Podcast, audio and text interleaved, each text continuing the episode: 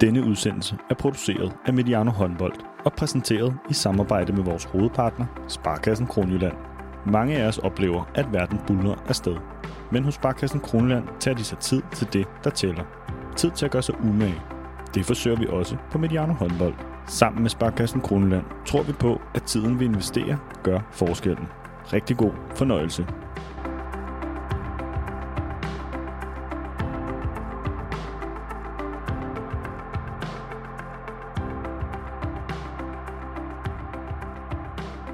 Velkommen til Mediano Håndbold. Sæsonen er for alvor i gang. Det virker allerede som rigtig længe siden, at vi udgav vores optakt til ligaerne og den internationale sæson. I virkeligheden er det blot lidt mere end en måned siden. Men der er allerede en hel del at tale om, og det er præcis det, vi skal i dag i denne her herre-update, hvor vi skal både kigge lidt over landets grænser, men i høj grad tale om den danske liga. Og på en virtuel forbindelse med, vil jeg sige, vidende mennesker, veluddannede og skarpe personer. Lad os få dem introduceret. Laurids Søgaard, assistent i Nordsjælland Håndbold, talenttræner og meget mere. Velkommen tilbage til Mediano Håndbold. Mange tak. Din første optræden har lykkeligvis ikke afskrækket dig, kan jeg næsten høre, siden du gerne vil være med her igen, Laurids. Og tak for det. Nordsjælland, I kom i gang med et brag i pokalen mod Kolding og med sejr over TTH og Sønderjyske. 4 point i ligaen. Sådan helt overordnet, Laurids, vi skal jo tale om ligaen. Hvordan ser I Nordsjælland selv sådan på jeres sæsonstart? Altså, vi er åbenlyst træt af, at vi ikke har lykkes med at skrabe lidt flere point sammen. Og jo særligt, at I hvert fald ikke står med enten 2 eller 4 point mere fra de her sådan, formodede bundopgør mod Levi og senest her til MS Ringsted i lørdags. Så det er vi selvfølgelig træt af, og håber på, at det ikke sådan bliver en tendens, fordi vi synes egentlig, at vi sådan langt hen ad vejen er lykkes med at sætte nogle okay kampe, eller nogle gode kampe sammen, i hvert fald i perioder. Men det skulle gerne være sådan, at vi også lykkes med at tage lidt flere point fra de der, eller lidt flere point i de der 4 points opgør. Men vi kan jo konstatere, at bunden i den her sæson, i hvert fald indtil videre, sådan er relativt bred, så der bliver lidt at kæmpe om dernede. Men for at svare på de spørgsmål, så vi vil gerne have haft lidt flere point der, hvor vi står nu, end de 4, vi lykkes med.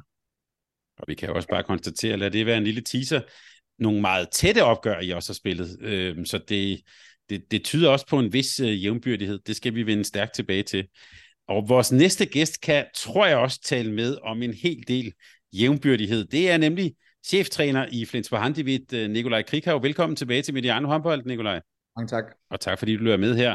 Altså, jeg har i mine noter her skrevet, I har også spillet mange spændende kampe. Måske lidt for spændende. Hvordan vil du beskrive jeres sæsonstart? Nå, jamen lige først, du sagde veluddannet omkring Laurids. Vi glæder os jo rigtig meget til at høre Laurids' nye afleverede mastercoach-opgave til november. Det bliver et brag, så han virkelig kan blive helt topuddannet også inden for det her. Men ellers, så vil jeg jo svare nogenlunde det samme som Laurids. Vi er selvfølgelig heller ikke tilfredse, hvis vi bare kigger på pointhøsten. Det siger sig selv. Men der er jo ikke nogen tvivl om, at min oplevelse er, at det er bare en tæt liga, vi er i, hvor de hold med størst kontinuitet har fået de bedste starter, og de hold, som har skulle reformere tingene, der har det været mere vanskeligt. Og jeg kan selvfølgelig også konstatere, at den dybde, der er i rækken, jo især kommer til udtryk her i starten, fordi at alle stadigvæk slås med næb og klør for at få en god sæson, og specielt jo hjemmebanerne har holdt vand for langt de fleste hold. Så vi er selvfølgelig kede af, at vi ikke har fået specielt sejren i Stuttgart. Havde vi fået den, så synes jeg, sådan, vi havde været inde for okay. Nu er vi selvfølgelig i en situation, hvor vi mangler i hvert fald som minimum de 2 point. Men dem finder vi et andet sted. Men det her med jævnbyrdigheden og vinde, se det her hjemmefortryk i Danmark, altså der har været nogle relativt vilde resultater allerede i Bundesligaen. Altså det er svært også at tage på udbanen og vinde. Er det blevet, måske næsten også blevet sværere, end det var bare for få år siden? Ja, jeg har jo ikke prøvet det før hernede, men jeg kan konstatere, når jeg både kigger i Danmark, men også i den grad i Tyskland, så tror jeg nogle gange, det er vores hukommelse, der svigter lidt, fordi at det er mit billede, at hvert år, jamen så er de her resultater lidt mere svingende i starten af turneringen, og det gælder også i den danske liga, fordi der er så mange forskellige forudsætninger, der er i spil, og vidt forskellige forudsætninger i forhold til kontinuitet, ikke kontinuitet, startprogram, ikke startprogram, og sådan kan jeg blive ved. Hvis jeg skal tage Tyskland først, så må jeg sige, at det der sådan, står ud for mig, når jeg kigger på starten af rækken, det er jo, eller starten af turneringen, det er, at jeg kan jo godt se, hvorfor at de der på papiret lidt mindre profilerede hold, jamen hvorfor de får point i sådan en start her. Altså der er, hvis jeg kigger nedover, lad os sige dem, der ligger nederst, lad os sige måske bare de hold, vi forventer, der skulle ligge nederst, altså Eisenach, Ballingen, Stuttgart måske også, jamen så snakker vi jo om hold alle sammen, hvor Stuttgart, der snakker vi totalt Heinefetter, 600 ligekampe, Kai Hefner, 1 milliard mål i Bundesligaen, vi snakker Altair, målmand for Balling, landskampe, slutrunde for Egypten, Kornecki, målmand i Eisenach, har stået fantastisk, og sådan, ja, Bergischer, hvor Peter Johannesen og Christoffer Rudek jo også, altså sindssygt mange dygtige målmænd nede i bunden af rækken, hvis man kan tillade sig at sige det. Og det gør selvfølgelig, at jævnbyrdigheden på den enkelte dag, og jo måske især på hjemmebanerne hos de hold, den er enormt stor. Og jeg kan konstatere, at det er ikke helt forkert, når folk, der har prøvet det før hernede, siger, at det er enormt svært at vinde. Og jeg oplever faktisk lidt, at nogle af de samme ting er i spil i Danmark. Måske i lidt højere grad, ikke så meget målmændene, men i højere grad det her med, at det er meget forskelligt, hvor i processerne folk er, og det er enormt forskelligt, hvad der er blevet prioriteret i opstarterne. Og det er selvfølgelig også selvforstærkende, om man lige kommer ind i en god start, eller man kommer ind i en dårlig start. Det siger sig selv. Men lurer mig, om ikke, at rækkerne om nogle måneder kommer til at ligne det, plejer som nogenlunde i hvert fald. Det er der nok en vis sandsynlighed for, men der er selvfølgelig en stor forskel, og det er jo det der med lige udturnering og slutspil. Hvad betyder det for, hvad man kan prioritere i en opstart? Ja, uden at skal gå for meget i detaljer med vores opstart, så er det klart, at jeg kom sent ind i det, og vil jo ikke nødvendigvis have prioriteret den samme type opstart, som vi har haft, og det er ikke nogen undskyldning for resultaterne, for det er jo bare, hvad det er. Men helt grundlæggende, så vil jeg sige, hvis man kommer ind på et hold, som har skiftet okay meget ud, så er man nødt til at være langt, langt mere på gulvet i opstarten, og man er nødt til at have et længere opstart, end man ellers vil have i Danmark, fordi at man også på en eller anden måde skal time det op mod maj og juni. Når du spiller i Danmark her, der skal vi prøve at time det, men også være holdbar over en hel sæson. Men det siger sig selv, det at komme ind i et godt rul, det betyder selvfølgelig noget. Og jeg vil sige, især her for os lidt mindre og dygtige hold i Tyskland, som ikke er med i Champions League, jamen der har det været enormt svært, og det er jo ikke kun for os, det gælder jo også mange af de andre tophold, men enormt svært at finde rytmen, fordi at så kan der være 5 dage mellem 2 kampe, så er det lige pludselig 12 dages pause, og så er der 11 dages pause mellem den næste. Så det der med at komme ind i flowet, når du er et nyt hold, det har de fleste brug for, og derfor vil det være normalen, at en lang og koncentreret opstart, så man står mere klar til kamp 1, end man ellers ville skulle, det vil være en prioritet for de fleste, tænker jeg. Men selvom I ikke er med i det helt fine selskab, så skal I jo spille i det, vi plejer her på kanalen at kalde for hipsterligaen, nemlig European League, så det kommer jo også til den, der venter. Men Nicolaj, altså jeg har skrevet ned, jeg har kunnet stille dig 1000 spørgsmål, og det kommer vi også til, og vi kommer ned og besøger dig på et tidspunkt i sæsonen. Men bare lige sådan, hvis vi skal lave en teaser for det, sådan helt, hvis du skal svare nogenlunde kort, den der drøm om den tyske Bundesliga, som du jo også har fortalt om, hvordan har du indtil videre oplevet den? Jamen, den er jeg i gang med at leve. Jeg har jo drømme om flere ting. Jeg har selvfølgelig også ambitioner på mit holds vegne, som vi jo ikke af gode grunde er afklaret med endnu, om det kommer til at lykkes. Men jeg sagde jo også til dig tidligere, at jeg tog herned for det samme som spillerne, altså at spille i de store arenaer, i de store momenter. Og der har vi da allerede nu fået oplevelserne af et Kiel-drama, og vi har fået oplevelsen af på sådan en standard onsdag at spille mod 8.000 tilskuere i Hannover, og det tryk, der kan blive lagt i Magdeburg, og sådan kunne jeg blive ved. Så på alle måder blevet bekræftet i, at det er en fantastisk liga. Også blevet bekræftet i, at det er svært. Det er enormt. Jeg er enormt meget på arbejde, både med mit hold, men også i forhold til, at uanset hvor meget jeg havde forberedt mig på rækken, jamen så er der jo bare 12 års kendskab til den enkelte lille detalje i den danske liga, som jeg bare er bagefter her. Og det knokler jeg som sindssyg for at prøve at finde nogle andre løsninger på. Men det tager vi, når du kommer ned. Det kan være, at jeg er lidt mere heldig, at du kommer efter en sejr, end efter et nederlag i Stuttgart. Så. Det er godt. Vi giver det lidt tid, Nicolaj. Det er godt, men det vil vi glæde os til. Tak. Der er sket, som sagt, rigtig meget, og der er rigtig meget at tale om. Vi har sådan planlagt 3 hovedoverskrifter. Jeg kunne godt tænke mig at starte lidt med duellen mellem GOG og Aalborg, bare lidt, hvordan I begge to ser sådan det styrkeforhold. Så skal vi tale lidt mere bredt om herreligaen så langt, der er lidt status på den, og så slutter vi af med faktisk at tale lidt om landsholdet. Det er jo, det glemmer man jo helt, men det er jo både slutrunde, EM-slutrunde i Tyskland, og der venter jo også en OL-slutrunde fremme. Det skal vi også sætte en lille smule ord på. Og alt det her, det kan lade sig gøre på grund af Sparkassen Kronjylland. Vi er meget, meget glade for det fortsatte gode samarbejde med dem, og her i efteråret og i december ikke mindst, kommer I til at høre meget mere om det. Men lad os starte lidt med Aalborg og GOG. De seneste sæsoner har duellen jo mellem Aalborg og GOG været den naturlige store historie. En, har vi hørt, ægte rivalisering efterhånden. Og det startede jo også med et stort opgør i Supercuppen. Og så sidste lørdag, der vandt Aalborg så på udebanen med hele 10 mål over GOG. Jeg kunne godt tænke mig, at I begge to sætter lidt ord på sådan den duel, og hvordan I ser det.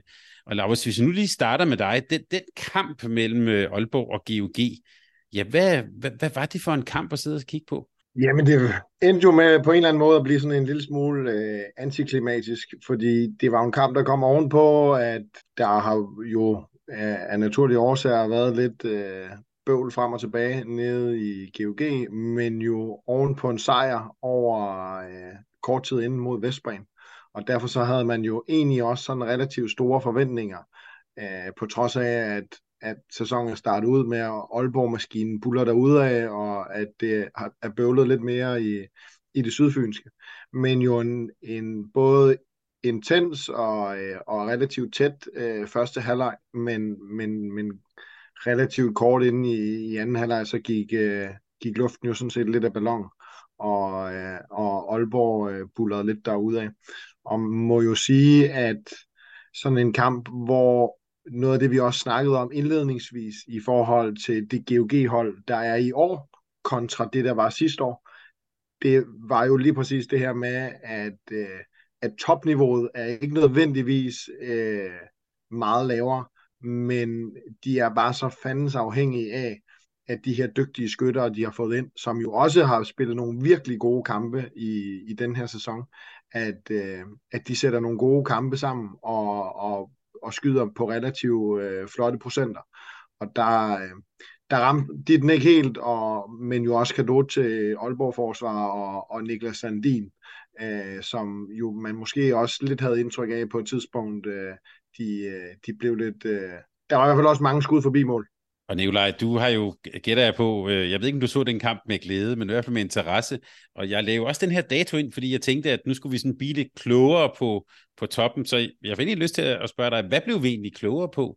Jeg fristes til at sige ikke rigtig noget, og for mig var det en enormt forudsigelig kamp, og det gælder jo både fordi, at hvis man kigger på GOG's forløb, så har det jo været tydeligt for de fleste, at det der hedder, skal vi kalde det konditionelle ressourcer, det har været en mangelvare, og det er klart, når du spiller 2 dage forinden, altså under 48 timer efter en kamp mod Vestpræm, hvor du skal på dit yderste, og så skal til en kamp mod Aalborg, hvor du ved, at du skal bruge enormt mange kræfter på at lave dine mål, så var det næsten forudsigeligt, at luften skulle gå ud af ballonen på et tidspunkt i den kamp.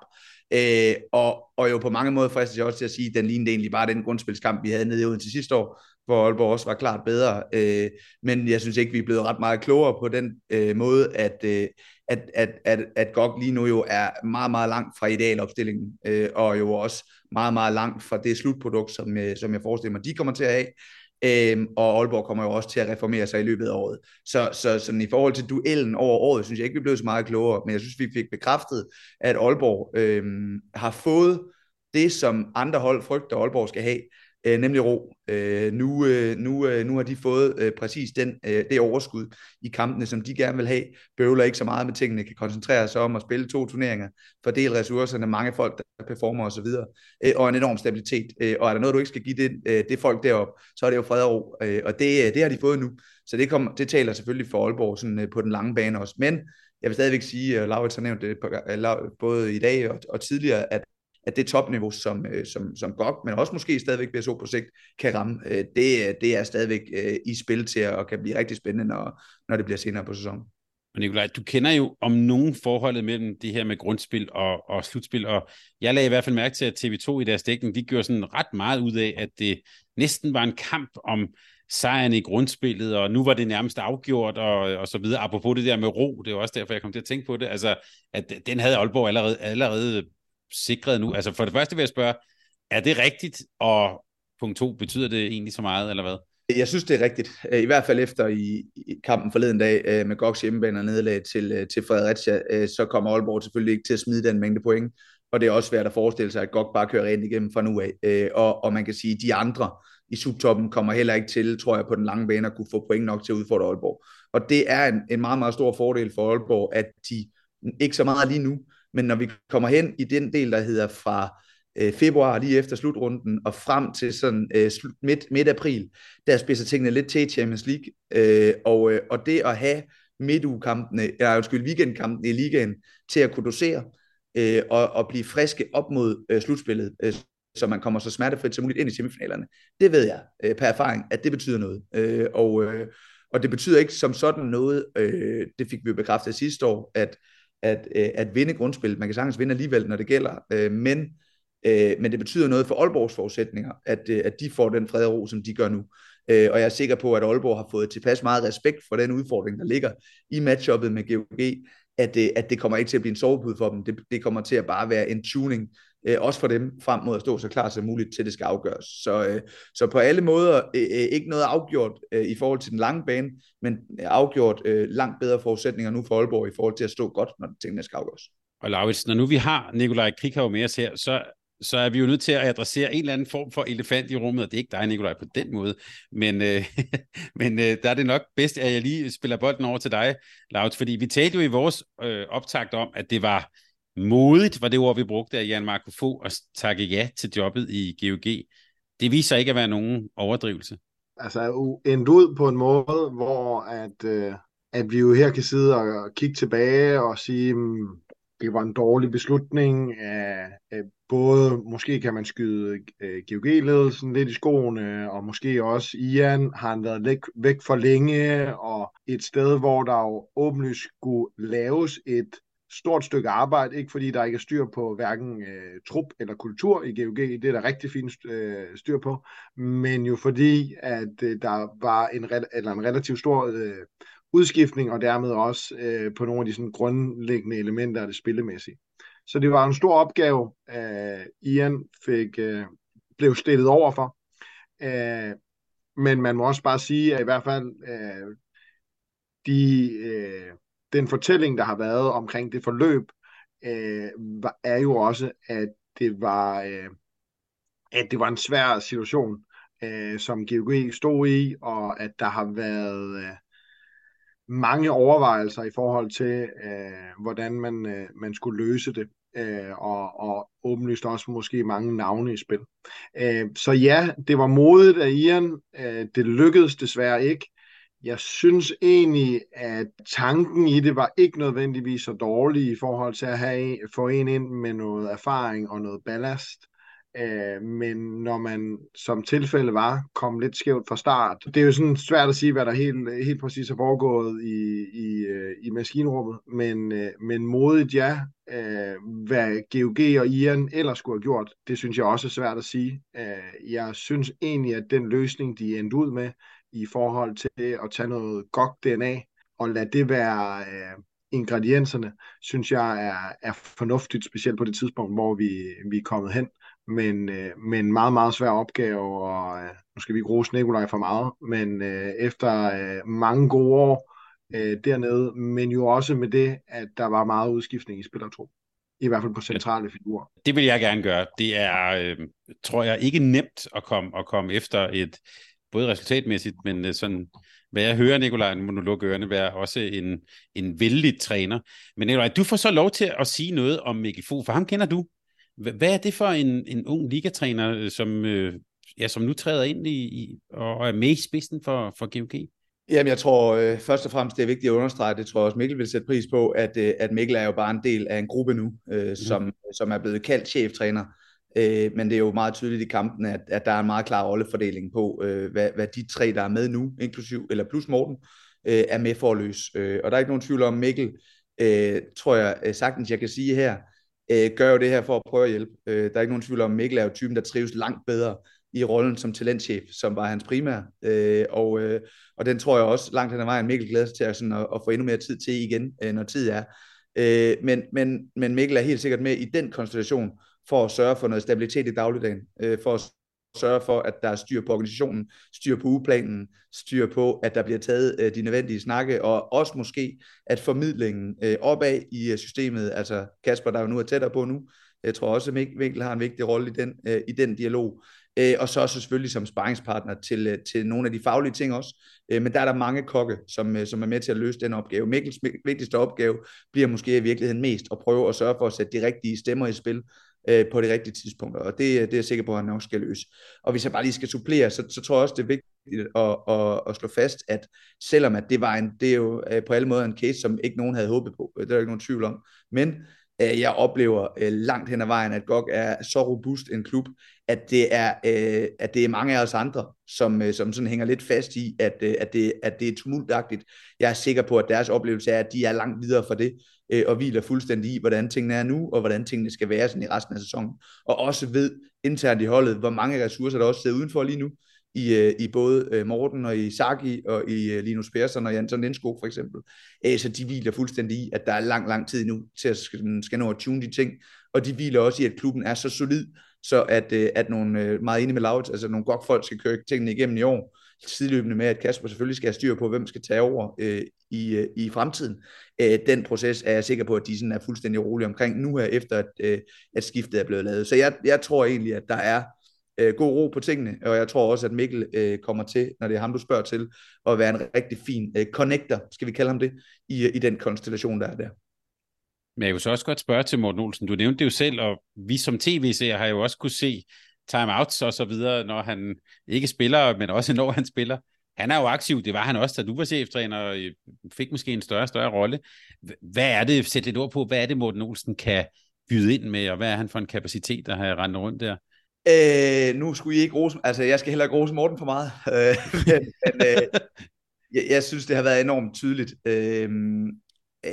i den op, nu skal vi snakke om ligaen senere, men den opblomstring, der har været af Nicolaj P. for eksempel i GOG, det er jeg helt sikker på, at man jo både skal tilskrive Nico, men jeg er også helt sikker på, at Morten har en del af fortjenesten der. Han er enormt dygtig til at sætte kompetencer i spil, og han er enormt dygtig til at prøve at sætte tingene sammen på en måde, som passer til alle rundt på banen. Og jeg synes, der hvor Morten har udviklet sig enormt meget, og synes jeg også er blevet tydeligt de sidste par tv-kampe, det er jo så i formidlingen af den organisation, hvor at hvis jeg kigger på Morten for 3 år siden, skulle der enormt mange ord til at få formidlet de samme ting, som han nu gør på den halve tid. Og det er jo enormt lovende i forhold til den fremtid, som vi jo håber alle sammen for Morten, nemlig at han skal være træner. Så det er en enorm kapacitet, der er der, som godt, skal vi også huske at sige, selvfølgelig helst skal have på banen. For uanset hvor godt de spillede mod Vestbredden, så er GOGs topniveau stadigvæk afhængig af Morten på den lange bane. Så han skal helst være derinde.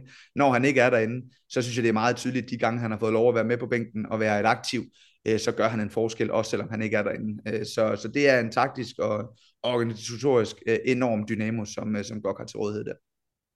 Laurids, vi talte i vores optakt om, hvad det var for noget spil. Vi talte faktisk også om, som Nicolaj er lidt inde på, at vi glæder os til at se, hvordan Morten Olsen vil spille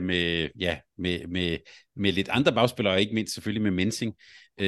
Hvordan har du set GOG spille så langt? Det er jo helt åbenlyst, at specielt når de spiller, med, som de gør lige nu, af gode grunde også, med de skader derude, rigtig meget med den kæde, der består af Mensing, Nikolaj Pedersen og Emil Madsen, at så er det jo rigtig meget skudsituationerne.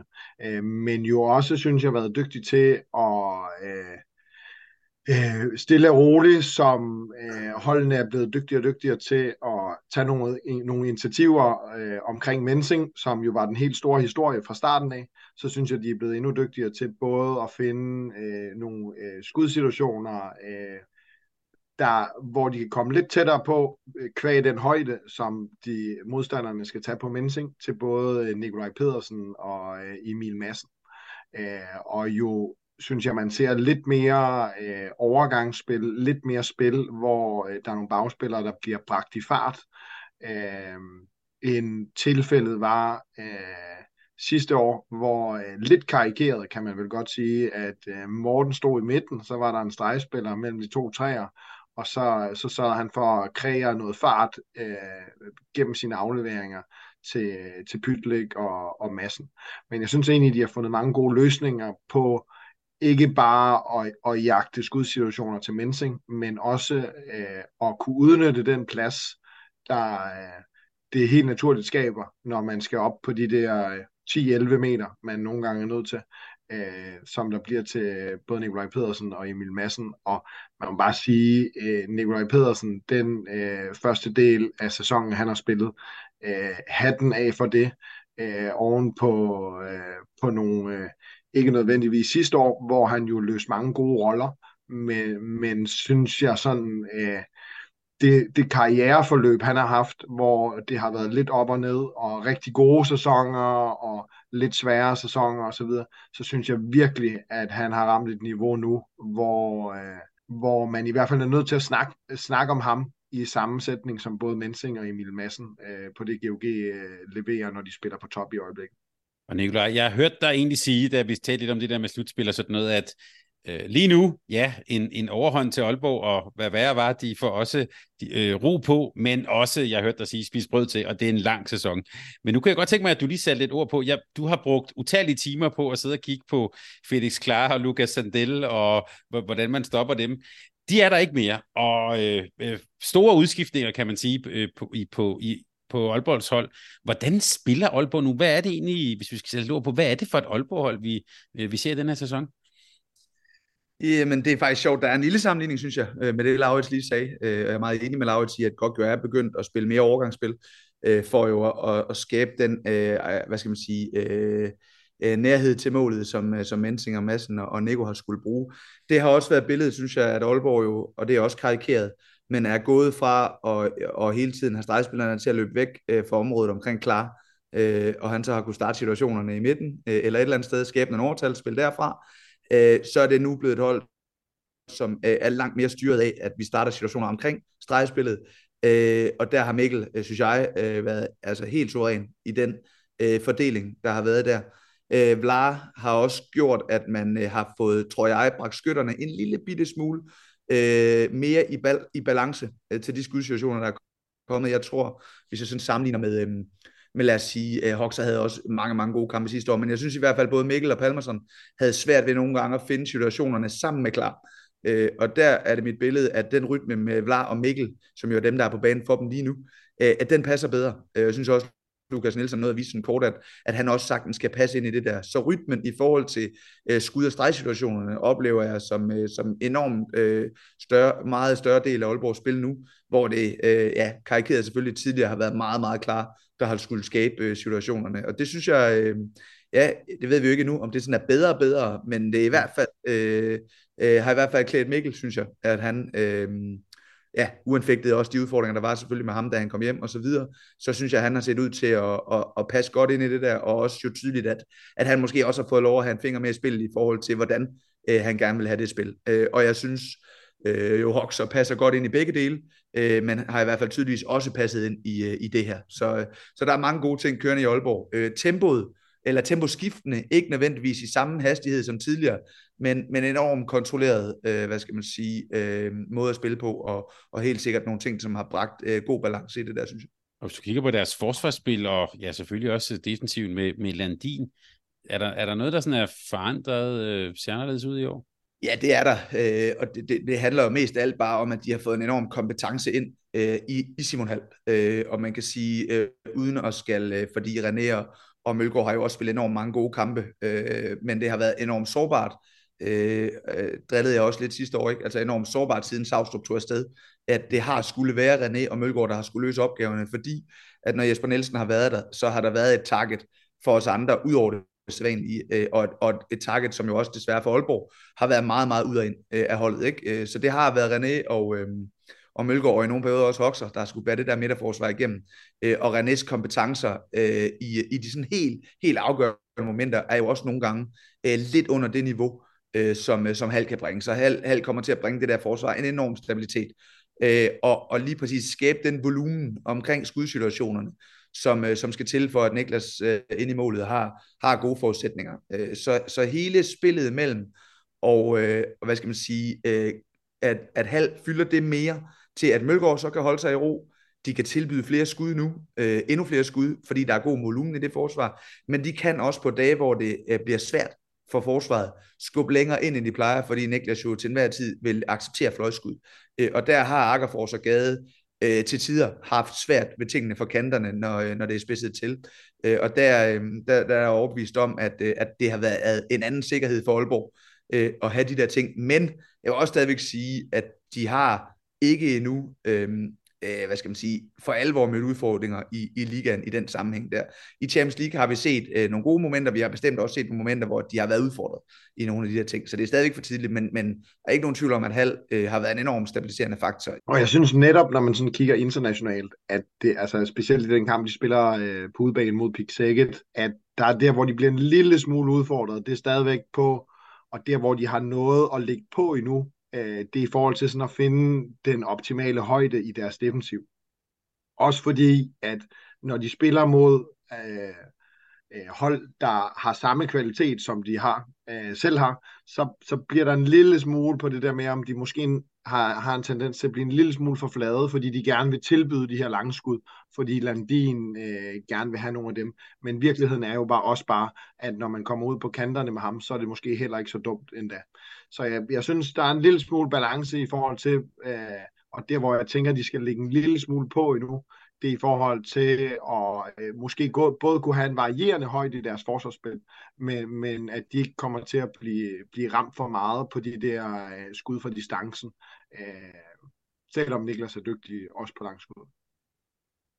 Ja, og det er bare lige en kort input til det. Så jeg siger, at Laurids har fat i den lange ende her, og det der er billedet, når man spiller i Aalborgs rolle, det er, at behovene og kravene, de skifter fra onsdag til lørdag hele tiden. Og det vil sige, at den dybde, du skal spille med for at kunne matche skytterne i Champions League, kontra den dybde, du ønsker at spille med for at holde de hurtige danskere væk fra fadet, det skifte, det kommer ikke over natten. Det er man simpelthen nødt til at få mange ugers erfaring i de der skift, uanset hvor erfaren du er, mange ugers erfaring i de skift, før det sådan for alvor kommer til at sidde. Men jeg må sige, at Aalborg er enormt langt, synes jeg, i forhold til den også jo store omskiftning, de har haft i alting. Så jeg synes, at Stefan og Simon jo i samarbejde med gruppen er nået enormt langt på kort tid med det setup, de har, og er jo også altså med sejren i Kielse, selvfølgelig i en meget tidlig fase for Kielse, men en enorm blåstempling af, at Aalborg stadigvæk skal regnes for en enorm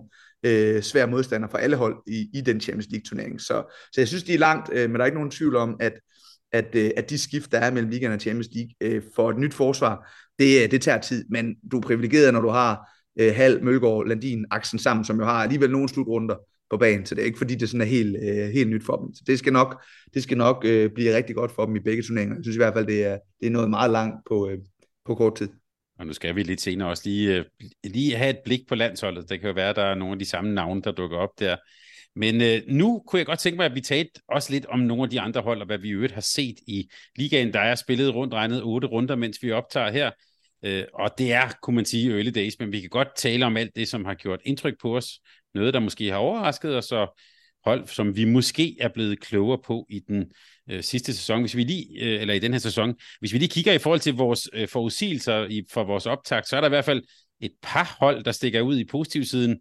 Mors Thy og Ribe Esbjerg på negativsiden, i hvert fald i forhold til vores forventninger. KIF Kolding, Holstebro skal vi også tale lidt om, og måske også lidt sønderjyske. Men Laurids, jeg vil gerne starte med dig, og starte med det, jeg har markeret med grønt her, nemlig Mors Thy. Dem har I mødt for nylig. Hvad er det for et hold, og hvad er det, der er, om jeg så må sige, sket med Mors Thy, som du ser det? Jamen, jeg synes jo egentlig, at det de har præsteret indtil videre, er et udtryk for, at de har lykkes med at sammensætte en enorm homogen gruppe, og en gruppe, der med få undtagelser alle sammen har en ballast fra Mors Thy og deres akademi, og jo dermed også har en enorm kendskab til hinanden. Og lidt som Nikolaj var inde på indledningsvis, så specielt her i starten af sæsonen, der betyder det bare noget at have den ballast sammen som gruppe. Og så kan det godt være, at de har fået brødrene Tilsted ind, og selvfølgelig Henrik Toft, der også er en stor del af det. Men det her med, at de allerede nu har så meget sammen, er en stor styrke. Så synes jeg, at, Markus Midtgaard har præsteret på et rigtig, rigtig fint niveau indtil videre. Jeg synes, Frederik Tilsted også måske lidt mere op og ned, fordi jeg synes jo lige præcis, at sådan den stabiliserende del af det, det ligger rigtig meget på Midtgaard, som bare spiller på et stabilt højt niveau.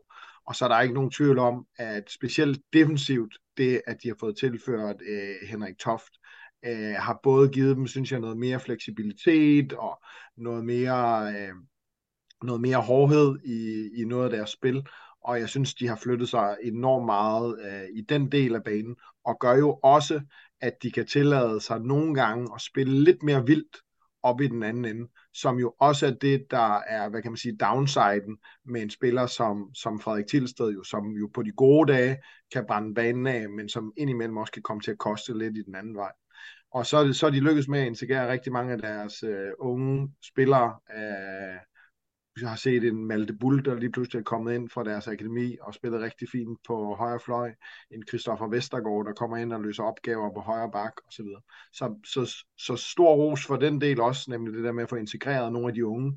Og min oplevelse er også, at de stille og roligt nu får roen til at få integreret nogle af de unge spillere.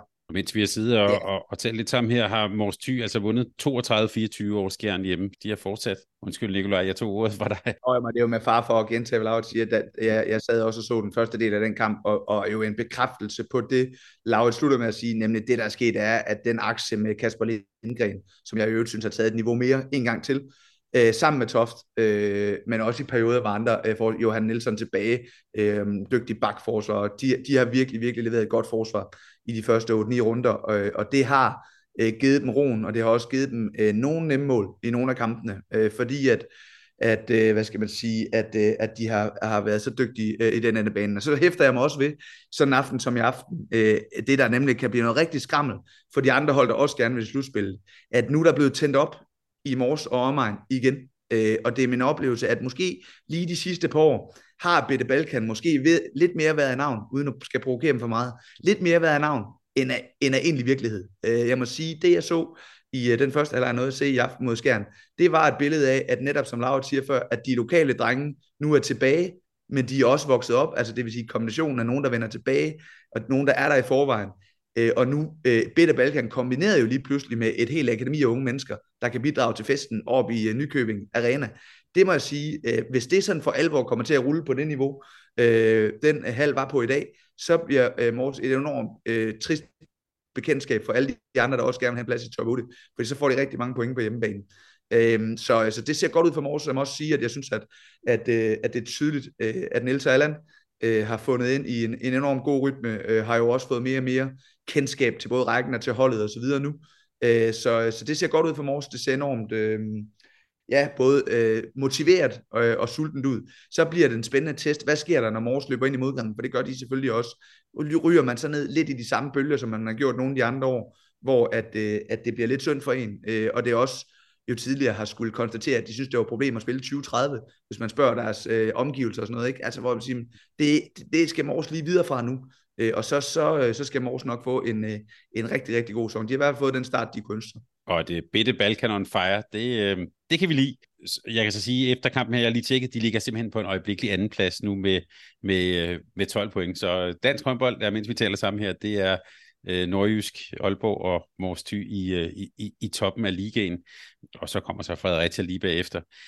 Men et hold, som I må hjælpe mig med nu. Det er det hold, som jeg altid synes, vi har svært ved at tale om her på kanalen, nemlig Ribe Esbjerg. Vi har kaldt dem mange ting, gode håndværkere og sådan. Jeg kan godt tænke mig, at I begge to, altså de bliver jo ved med at gøre det godt. Vi kan tale om Niklas Kraft i mål og så videre, men måske skal jeg lige starte med dig, Nicolej. Så vidt jeg husker, også en svær udbane for GOG i din tid. Det var faktisk mest, fordi der var aldrig over 100 tilskuere, så vi kunne simpelthen ikke drive os selv op til at skulle spille i Esbjerg, desværre.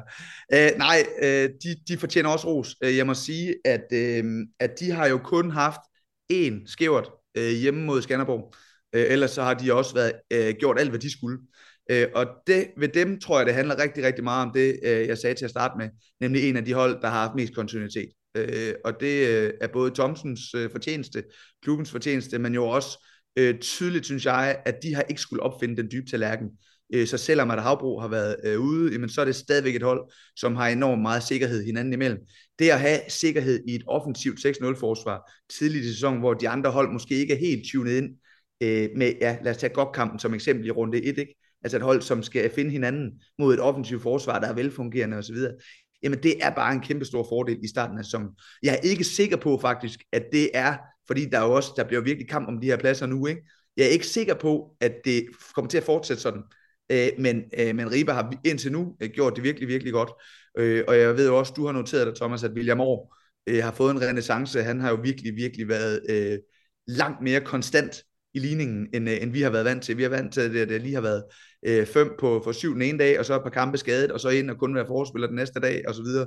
Han ser ud til at have givet dem et løft, uden at have set dem ret meget, men i hvert fald mål på stats, og vigtigst af alt, så tror jeg, at kontinuitet har været et nøgleord for Ribe Esbjerg her i starten. Det synes jeg virker til, at Thomsen har udnyttet til fulde.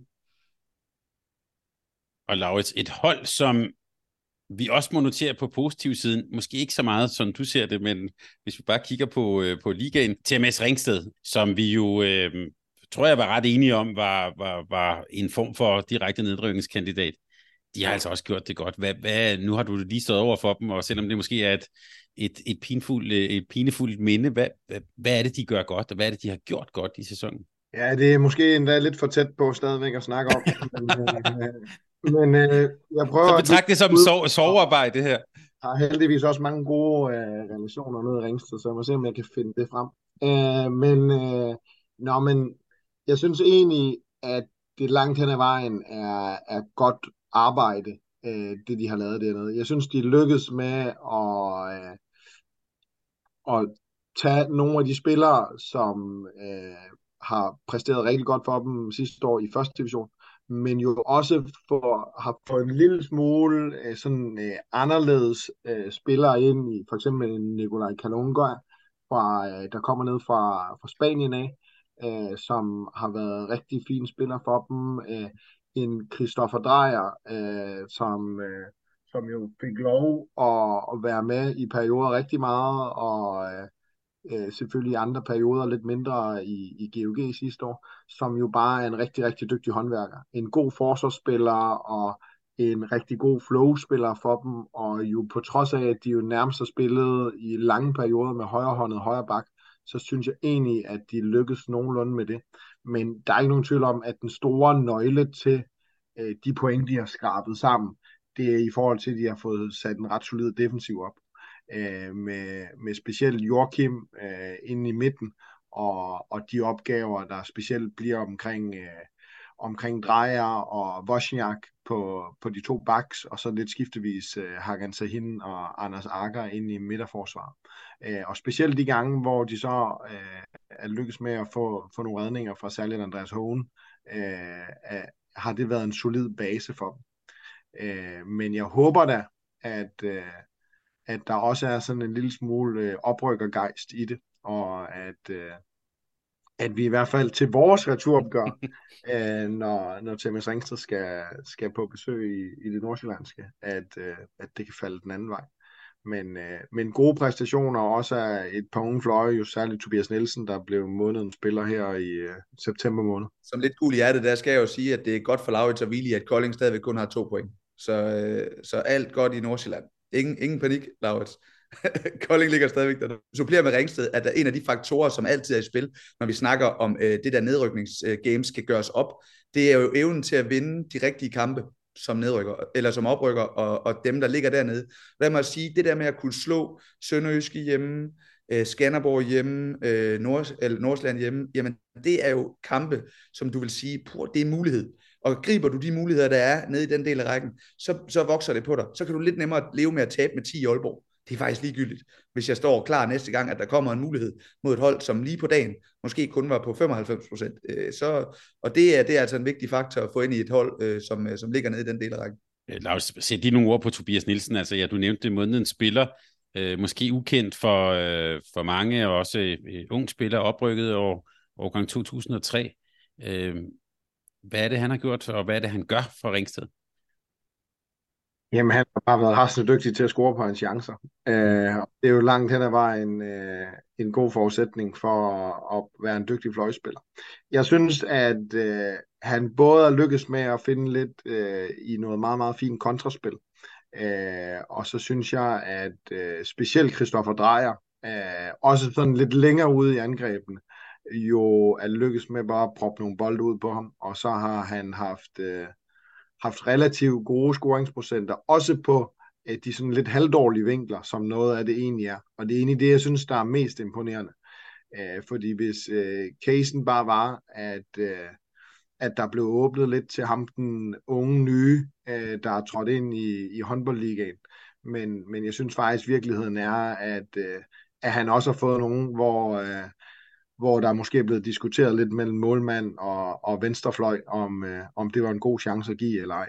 Sjov fysik, han har, Tobias, ikke? Altså jo ikke særlig stærk, tror jeg, men enormt fleksibel med hans arme, skudafvikling og sådan noget. Det synes jeg har, har noget spændende i sig, at han ikke bare, du ved, hopper ind og stivt enten lopper eller skyder langt, men virkelig en fleksibel venstrelap, han render rundt med. Så dejlig start for ham, og spændende, hvad der sker, når det bliver de kolde måneder nu her, og Ringsted begynder at slås lidt mere med det. Hvad kommer det også til at have betydning for Tobias' niveau? Vi glæder os til at følge. Nikolaj, lige om lidt, så tror jeg, at vi får utrolig mange mennesker i Koldingområdet på nakken, men lad os bare gå linen helt ud, fordi du begyndte lidt på det, og jeg var lige ved at sætte flæskesteg over her til aften. Men KF Kolding, altså skader, en svær start på sæsonen, så langt så godt, men jeg kunne ikke lade være, da jeg skulle sidde og forberede mig her og tænke på, nu bliver det snart lidt presset, altså de har en udkamp mod Fredericia, og så derefter et, vil jeg sige, ret, om ikke afgørende, så ret spændende opgør hjemme mod Nordsjælland. Altså, den opgave, som KF Kolding er på lige nu, og måske også frem til kampen mod Nordsjælland, hvordan ser det ud for den store kæmpe der i Kolding? Ja, først og fremmest vil det være en dårlig idé, hvis de allerede nu begynder at tune frem mod et opgør mod Nordsjælland.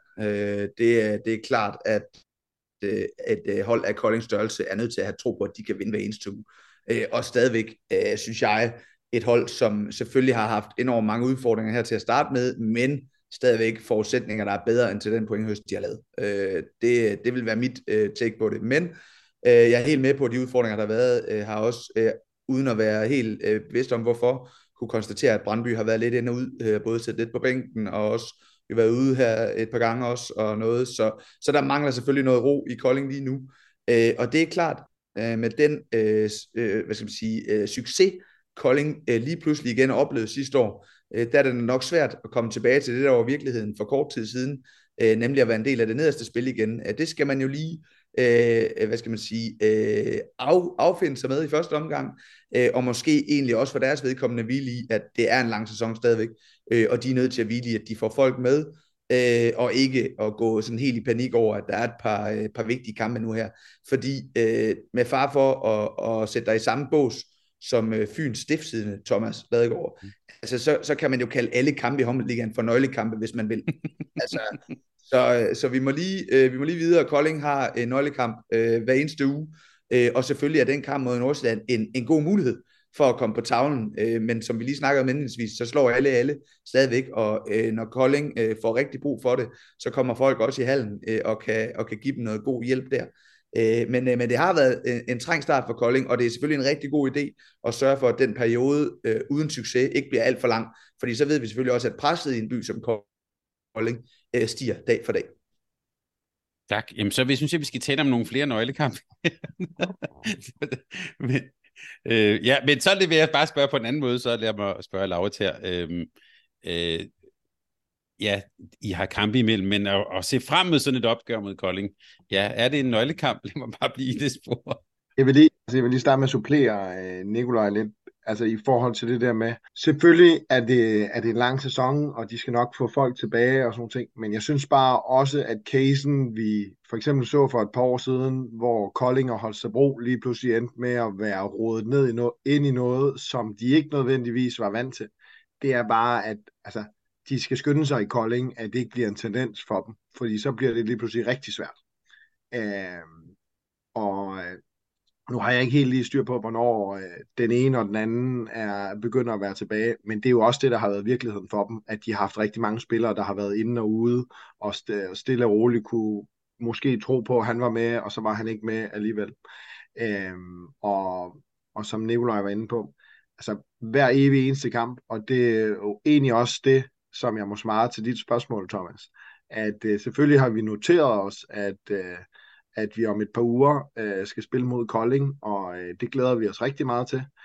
Vi har heldigvis prøvet de seneste år at få lidt point med fra Koldinghallerne, så det har vi tænkt os at prøve igen. Men lige nu er den allervigtigste opgave for os, at vi skal se, om vi ikke kan drille de gule, når de kommer hjem fra den badeferie, de skal på i midtugen til Barcelona. Der er i hvert fald ikke nogen tvivl om, at det er en væsentlig sværere og vigtigere kamp for Kolding, end det er for Nordsjælland. Nordsjælland får masser af chancer til at gøre, hvad de skal.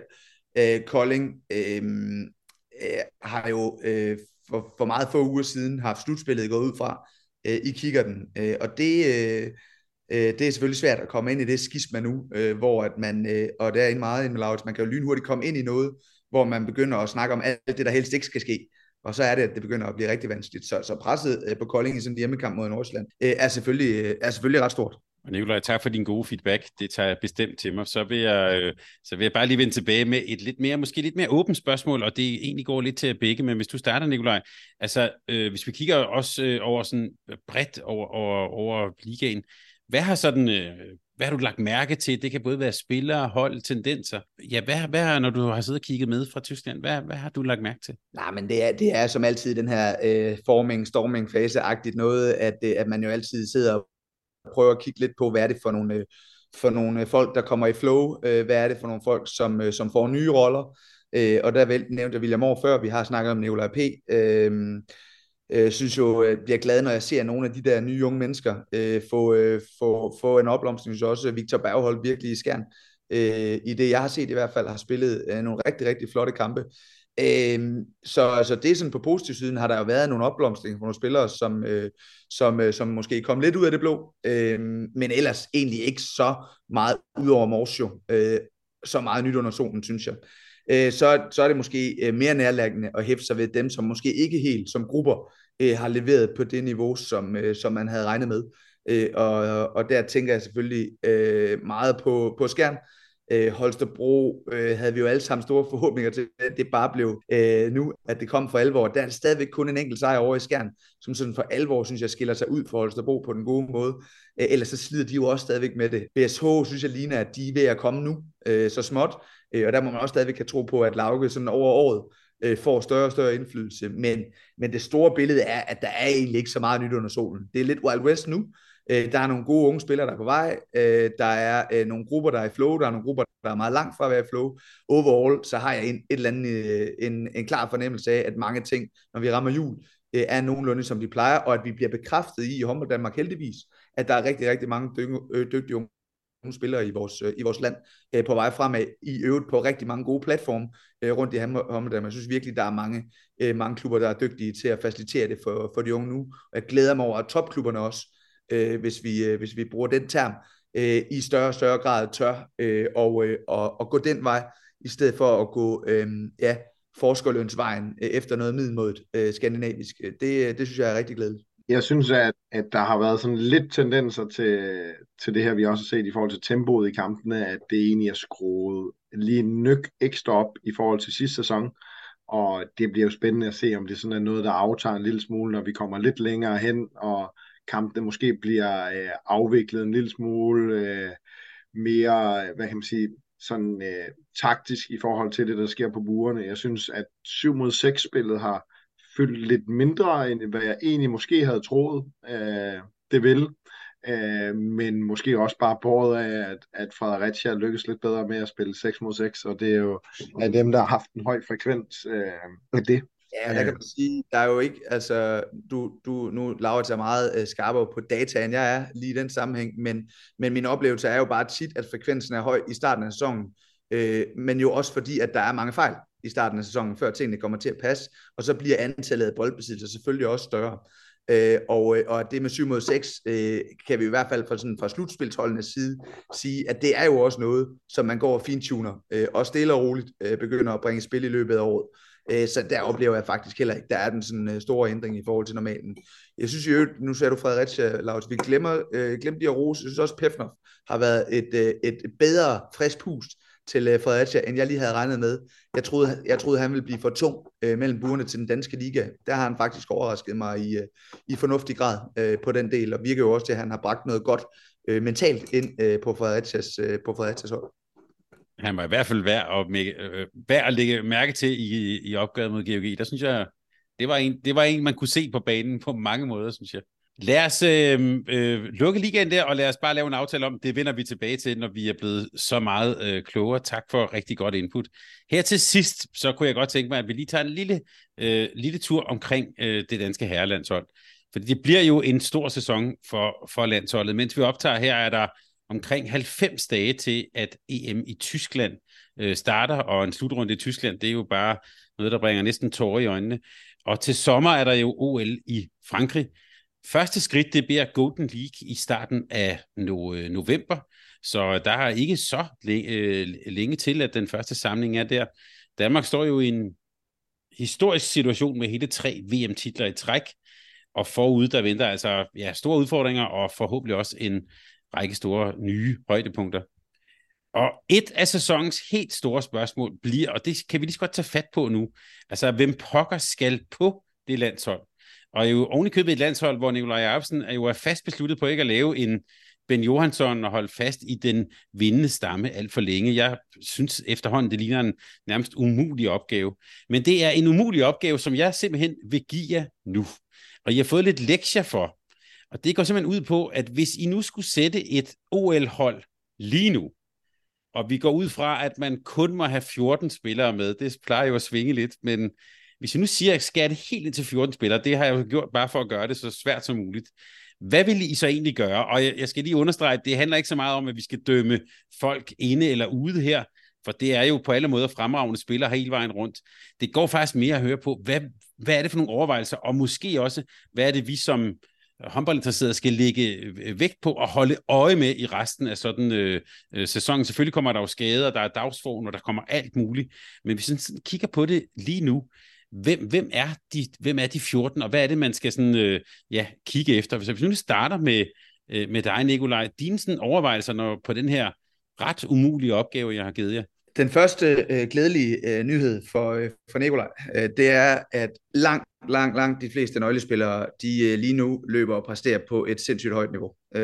Jeg må sige, at der er vel i bund og grund kun venstrefløjene, altså Magnus og Emil til dels også, som jo måske ikke helt rammer topniveau. Simon selvfølgelig også stadigvæk i sådan en integrationsfase. Men ellers må jeg sige, hold op, der er mange af nøglespillerne, som performer på et enormt højt niveau. Lige fra fire højre backs til Mikkel også nu igen, og Savstrup på stregen, og så videre.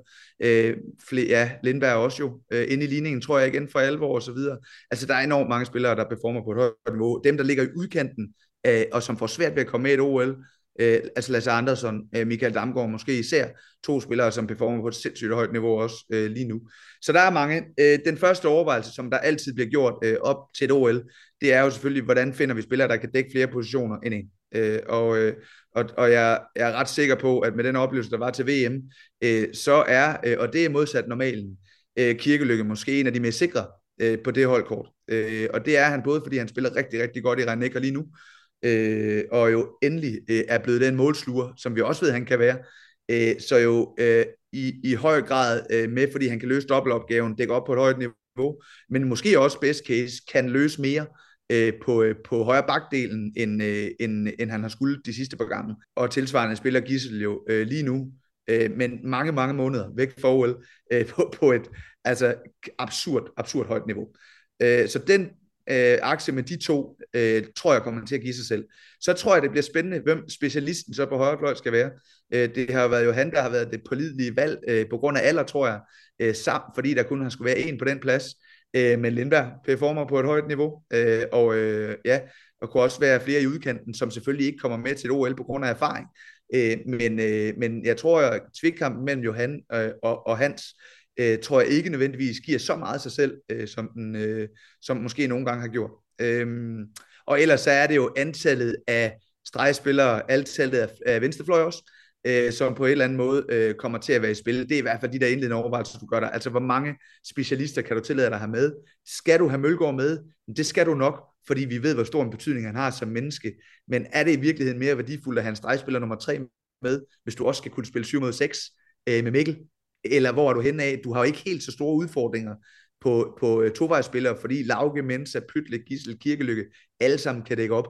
Så den afvejning kommer Nicolaj selvfølgelig til at lave frem mod den her udtalelse, som lige nu ligger enormt langt væk. Præcis, og det er også derfor, vi skal tale om det nu.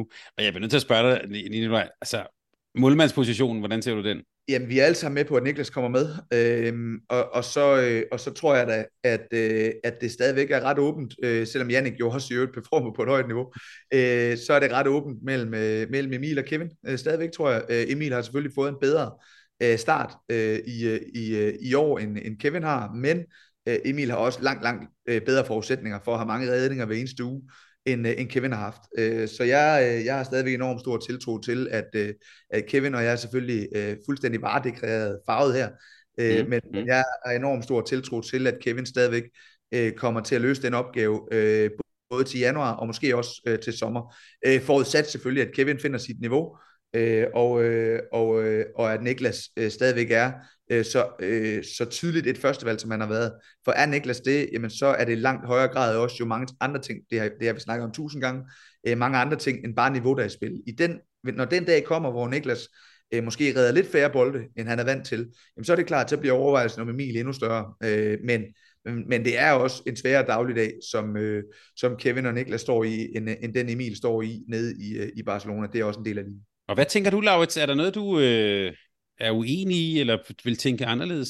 Nej, altså først og fremmest så må jeg bare sige, at det er jo en virkelig svær opgave at gætte på, hvad der sker om næsten et år. Men, og jeg tror, der er rigtig meget af det her, der kommer til at blive afgjort af den form, spillerne kommer ind med til, eller ud af den nuværende sæson med. Jeg er meget enig i forhold til det, Nikolaj siger, i forhold til, jeg er overbevist om, at både Savstrup og Simon Halp kommer med på stregen, og der tror jeg, overvejelsen bliver, skal man have en tredje stregspiller med, eller skal man have en forsvarsspecialist i Henrik Mølgaard med, fordi der er ikke nogen tvivl om, at de kommer til at tage 3 spillere med, der kan gardere inde i midterforsvaret, men nok heller ikke mere end det, når der ikke er flere pladser at give. Og tilsvarende tror jeg også, der kommer til at være 2 venstrefløje, og om det bliver Johan eller Hans, det er interessant, men jeg er meget enig i også, at Kirkelykke vel nærmest med det, den måde, han fik lukket sidste slutrunde på, er nærmest en af de første på holdkortet, fordi han kan løse de her forskellige opgaver og give Gissel tid og luft til at være den x-faktor, han er angrebsmæssigt. Men det, jeg synes, det er klart det interessante spørgsmål er, hvem der skal supplere særligt Gissel og Pytlik angrebsmæssigt, og også om man skal finde plads til nogen, der skal decideret løse forsvarsopgaver, som Mensa måske i perioder lidt har været overladt til, men jo også kan komme til at bidrage i den anden ende. Så jeg tror, med det niveau, som Mikkel er kommet tilbage på, der tror jeg, at den primære opstilling på bagspillerne bliver Mikkel, Gissel og Pytlik. Og så er det spændende, hvem der skal kunne løse de opgaver, der kommer omkring der. Om det er ind og løse noget forsvar på den korte side, kunne løbe noget kontra, eller det er i form af sådan lidt mere x-faktorspillere. Og Vi ser jo blandt andet Michael Damgaard, der i kampe brænder banen fuldstændig af for Magdeburg, og så er der andre kampe, hvor det er lidt sværere. Vi ser en Arne Mensing, som på skudkvalitet jo stadigvæk vil være interessant at have, men kan man både have ham og Mikkel med, hvordan i forhold til duelopgaver, dem der kan løse duelopgaver, og måske også kunne løse noget defensivt, ud over Gisle og Pytlik. Og så synes jeg jo, det på det niveau, som Hoxa har præsteret både i ligaen, men måske i særdeleshed også i Champions League, at det er jo også vanvittigt, at vi nærmest ikke snakker om ham. Fordi det er givet, at det måske er Gissel og Kirkelykke i den her hybridrolle, der skal med som de venstrehænder. Så ikke, jeg tror egentlig ikke, jeg har gjort nogen, heller ikke mig selv, meget, meget klogere af det. Men det, jeg synes virkelig, det er en svær opgave og spændende, hvordan resten af den her sæson kommer til at udfolde sig i forhold til det. Ja, men måske er det heller ikke så komplekst igen, fordi det er klart, når vi kun må have 14 spillere med, så er man nødt til at være dækket relativt godt ind på tovejsfunktionerne, man er nødt til at være dækket relativt godt ind med både duelspillere og med stabilisatorer og med skytter. Og det vil sige, hvis vi kigger ind på dem, der har mest erfaring på det landshold lige nu, jamen så er det jo en forventet startopstilling med Laugel og Simon på vensterbak, det er Gissel på højrebak, det bliver sandsynligvis Mikkel i midten, det er meget enig i. Jamen, og så har du tovejsspillerne i Mensa, Lauke, Kirkelykke med til at kan løse flere funktioner. Så jeg tror langt hen ad vejen, at det bliver de 6 bagspillere, som skal med. Og der, hvor spørgsmålet kan komme, det er jo så, de 2 specialister, du så har med, jamen, det er jo Mikkel på den ene ende, og det bliver sandsynligvis Mølgaard på den anden ende. Men dilemmaet bliver for Nicolej, om han tør og kun spille med 2 stregspillere, om vi har tillid til, at Halp er en dygtig nok angrebsstregspiller til at spille 7 mod 6. Det bliver den ene del. Eller skal man i virkeligheden her satse butikken og nøjes med en venstrefløj også? Det er den eneste anden mulighed, jeg kan se, for at have både 3 stregspillere og Mølgaard med. Også fordi, at Mensa og Lauke jo også har enormt meget erfaring i den her gruppe. Og når du rammer et OL, så skal du også gerne have nogen med, som har prøvet tingene før. Og der er de spillere her ganske givet enormt optimale at have med. Så jeg tror faktisk ikke, hvis vi skal tage beslutningen i dag, at der er så mange spørgsmålstegn alligevel. På trods af, at der er mange, der spiller godt, men det er mange af specialisterne, altså Damgaard for eksempel, ikke? For svært ved at finde en plads blandt 14 mand. Lasse Andersen kan spille 2 veje, men så skal han slå enten Pytlik eller Lauke af.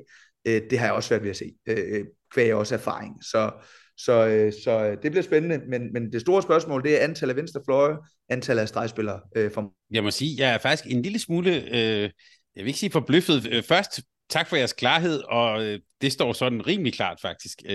Men også, og I er meget enige, men også hvor er det, vi skal kigge hen, altså målvogterpositionen, og måske også højrefløjen, og så selvfølgelig også lige kigge på dagsformen på nogle af specialisterne. Men jeg får dog lige lyst til at sige, at nogle af dem, som så ikke er med, bare lige så vi er klar, eller som måske hænger, det kunne være navne som Lukas Jørgensen, Jakob Holm, Arne Mensing, Mads Hoxer, også Lasse Møller, der var med sidst, Michael Damgaard, Lasse Andersen, altså vi taler top spillere både i Champions League og på den allerøverste hylde i Tyskland. Det fortæller selvfølgelig også bare noget om den der fantastiske bredde, der er der. Men Nikolaj, hvis du så lige hvis vi så spoler lidt tilbage og så siger januar, hvis dagsform og sådan noget, hvem kunne så være i spil, hvis vi taler en lidt større trup der? Ja, men der tror jeg i højere grad, at der er flere hensyn at tage, fordi det er jo netop der, hvor Nikolaj har været dygtig til indtil nu, og både tage nogen med i yderkanten af truppen, som skal vokse ind i gruppen, og samtidig jo have A-holdet med, og prøve at finde en balance på det, og han har været enormt flittig med sine udskiftninger fra kamp til kamp osv. også. Jeg er ikke lige helt skarp på formatet til det EM, der kommer nu, men der skal han nok tage mange typer med, og der nævner Laurids, det var egentlig derfor, jeg lige markerede også før, altså der nævner Laurids Hoxer, og det bliver enormt interessant, synes jeg, om man faktisk kunne finde på at tage 3 højre backs med til sådan en slutrunde, og måske i virkeligheden også her kun tage en højre fløj med, fordi der jo også er muligheden for at skifte ud, og begge de muligheder, der er på højre fløj, bor ikke så langt væk fra de arenaer i Tyskland osv. Så det er interessant. Hoxer har et niveau, der gør, at han kunne være, han havde ikke den fedeste oplevelse sidste år i januar, det tror jeg ikke er nogen hemmelighed, men har jo vist, og også jo sammen med mange af de andre landsholdsspillere til daglig nu i Aalborg, at han er kommet godt tilbage, og vil jo være god at få med over i den næste del af landsholdsperioden også. Så det er et interessant skisma, om man kunne finde på at tage 3 højrebaks med, og så tror jeg da også, at der kunne blive plads til enten hvad skal man sige, Damgaard, Lasse Andersson, Lasse Møller eller Jakob Holm, altså en af specialisterne. Lasse er selvfølgelig lidt Andersson bedre to veje, men det kunne godt være Damgaard og Jakob Holm accelerationerne, som kunne få en mulighed, når truppen bliver lidt større. Og jeg er enig i øvrigt med Lukas, når jeg siger før, at det eneste man kan overveje, det er, at man skal have 3 stregspillere med, jamen, så er det jo, om man skulle ofre Mølgaard til fordel for Lukas. Det er bare svært ved at se med den hvad skal man sige, erfaring og den betydning, Mølgaard har for det landshold. Jamen, jeg kunne rigtig godt have tænkt mig at se Thomas Arnoldsen, men det er jo desværre ikke sådan, at han lige nu er tilbage på håndboldbanen, og jeg håber også, at man giver ham endnu mere ro til at komme ovenpå, eller det tror jeg, man gør. Men ham havde jeg lidt glædet mig til at se i det der samspil med specielt Gisler Pytlik. Og ellers så synes jeg egentlig, at som Nicolaj også er inde på, at jeg synes måske egentlig det mest interessante, det er det her med, om man i et OL-år kommer til at lade nogle lidt sikre kort til et OL blive hjemme. Med det i mente, at det jo, som du også var inde på indledningsvis, Thomas, bliver en enorm sjov slutrunde at være en del af i Tyskland. Men om man kunne finde på, og Nicolaj og Henrik kunne finde på at lade nogen blive hjemme, for at sørge for, at de er mest muligt friske til det OL, der ligger slutsommer. Det er jo bare svært at se, hvem det skulle være, man lige skulle lade blive hjemme. Altså, det er vel ret beset, i min verden i hvert fald, kun Hans, man kan snakke om i den sammenhæng, som kunne få et for hårdt år, hvis han skal spille 2 slutrunder. Men altså, omvendt så er han jo, med respekt for Høj, så er han jo snart færdig på topniveau, så man ikke godt, han kan klare det. Og du starter jo, Thomas, med at påpege det her med generationsskiftende, løbende, modsat Sverige. Men vi er jo bare i den rigtig, rigtig fine situation, at rigtig mange af nøglespillerne er meget, meget unge. Altså, når vi kigger ind i Savstrup, som vores måske absolut vigtigste spiller, sammen med Gissel, så snakker vi meget unge spillere. Vi snakker Simon helt ung, vi snakker Emil Jacobsen helt ung, Magnus Landin stadigvæk ung, og sådan kunne vi blive ved. Så vi har ingen bekymring i forhold til, at vi går på kompromis med fremtiden ved at udtage det bedste hold lige nu. Fordi det bedste hold lige nu har et enormt fint mix af erfaring og ungdom. Så på alle måder, så er vi i en god situation i forhold til at bare udtage de bedste. Men det kan jo godt være, at den bedst sammensatte trup til et EM ikke er den samme som til et OL, fordi kravene til et EM og til et OL jo også er helt forskellige. Der er også noget med holdbarhed over en hel EM-slutrunde, som er væsentligt anderledes, end en er til en OL-slutrunde. Og derfor kan der selvfølgelig godt være nogle af garderingsspillerne, som bliver prioriteret på en anden måde, hvis man skal tage nogle fysiske hensyn til nogle af nøglespillerne, som man ikke vil gøre til et OL. Vanvittig pointe, som Laurids lige bringer til tors her, og det kunne være sådan helt fransk bare at spare nogle spillere, fordi der er jo OL til sommer. Altså, vi har jo nogle gange talt om i et dansk B-landshold, eller hvad vi skulle kalde det, at de kunne nok godt komme rimelig langt i sådan en slutrunde, så det får vi jo prøvet, og vi kan også bare sige, en spiller, vi slet ikke har nævnt, det er ham, der er topscorer i Bundesligaen, det er nærmest slet ikke på tale, så det fortæller noget om den enorme danske bredde. Altså, det er rigtigt, alle kommer jo med nu, altså nu er nummer 3 for kvalifikationspuljerne, de kommer jo også med, man kan nærmest ikke undgå at få et wildcard, så et B-landshold for Danmark, det kunne sagtens gøre sig i toppen af sådan en slutrunde der. Ja, der plejer altid at være nogen, når den danske trup er udtaget, så bliver der lige udtaget sådan en B-trup, jeg vil sige, det plejer faktisk at se enormt skræmmende ud, det hold, vi ville kunne stille der. Så det fortæller noget om den utrolige guldalder, vi er i lige nu. Er der noget her på falderæbet, som vi mangler at sige noget om, eller skal vi bare sige, det bliver bare endnu sjovere i den her sæson? Nej, jeg synes jo bare, at det er med at høste. Vi skal nyde, tror jeg. Altså lige husker mine hinanden om, at det ikke er en selvfølge. Og jeg må sige, at den ære, som Mikkel og Landin har været med til at give os i mange år nu, den har ikke så mange slutrunder tilbage, tror jeg. I hvert fald for Mikkels vedkommende. Så det håber jeg da, at vi alle sammen lige vil knuse elske.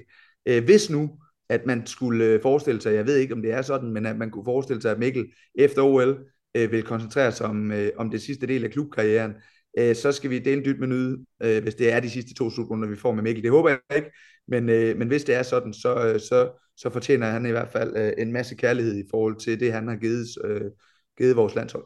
Egentlig for at stjæle en pointe, som Nicolaj kom med, da vi snakkede omkring håndboldligaen. Jeg er meget enig i forhold til at skulle nyde Mikkel og Niklas osv. Men virkeligheden er jo også sådan på et helt generelt niveau, at der er virkelig mange unge, spændende spillere, jeg synes, der bryder frem, både i håndboldligaen og stille og roligt også i endnu højere grad på vores landshold. Og stor ros for det talentarbejde, der bliver lavet derude, og som Nicolaj også var inde på, så er min oplevelse i Danmark, at flere og flere klubber tager et større ejerskab for den del. Så vi kan jo håbe, at de her guldår, de var ved nogle år. Jeg synes i hvert fald, at talentmassen og det arbejde, der bliver lavet, bliver stille og roligt på et højere og højere niveau. Så det kan man jo krydse fingre for. Tak, Laurids, og tak, Nicolaj. Og også lige tak for påmindelsen. Lytterne vil vide, det har jeg sagt mange gange. Det er fordi, også jeg er ældre end jer. Så jeg er jo fra en tid, hvor nej, det var flot, at Danmark blev nummer 7, og altså tænke Danmark som verdensmester 3 gange tak. Altså, det var helt utænkeligt, da jeg voksede op. Så det skal vi bare lige huske at knive os selv i armen. Det er ikke normalt, den tid, vi er i nu. Og ja, Landin, Mikkel, måske også Mølgaard og Mensa-perioden og så videre, altså en helt utrolig guldperiode i dansk håndbold. Det skal vi nyde, og også nyde i de her 2 slutrunder, der kommer videre i sæsonen. Nicolaj og Laurids, tak fordi I vil være med her i en lidt sen aftentime. Det var simpelthen en kæmpe fornøjelse. Selv tak. Og der er ikke andet for, at nu startede vi, jeg ved ikke om vi startede på en lidt sådan, ikke en nedtrykt måde, men altså, jeg spurgte jo ind til sorger og skuffelser her i tilværelsen til en start.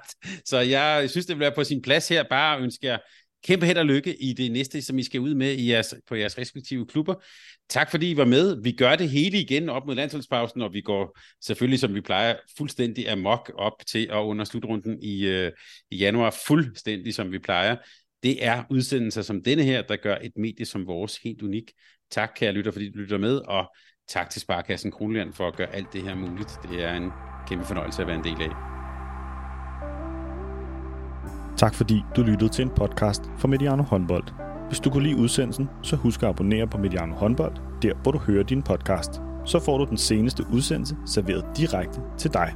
Du må gerne fortælle dine venner om os, og husk at følge os på Facebook, Twitter og Instagram. Mediano Håndbold kan lade sig gøre på grund af Sparkassen Kronjylland. De er med Mediano Håndbold og det kvindelige danske landshold. Tak fordi du lyttede med.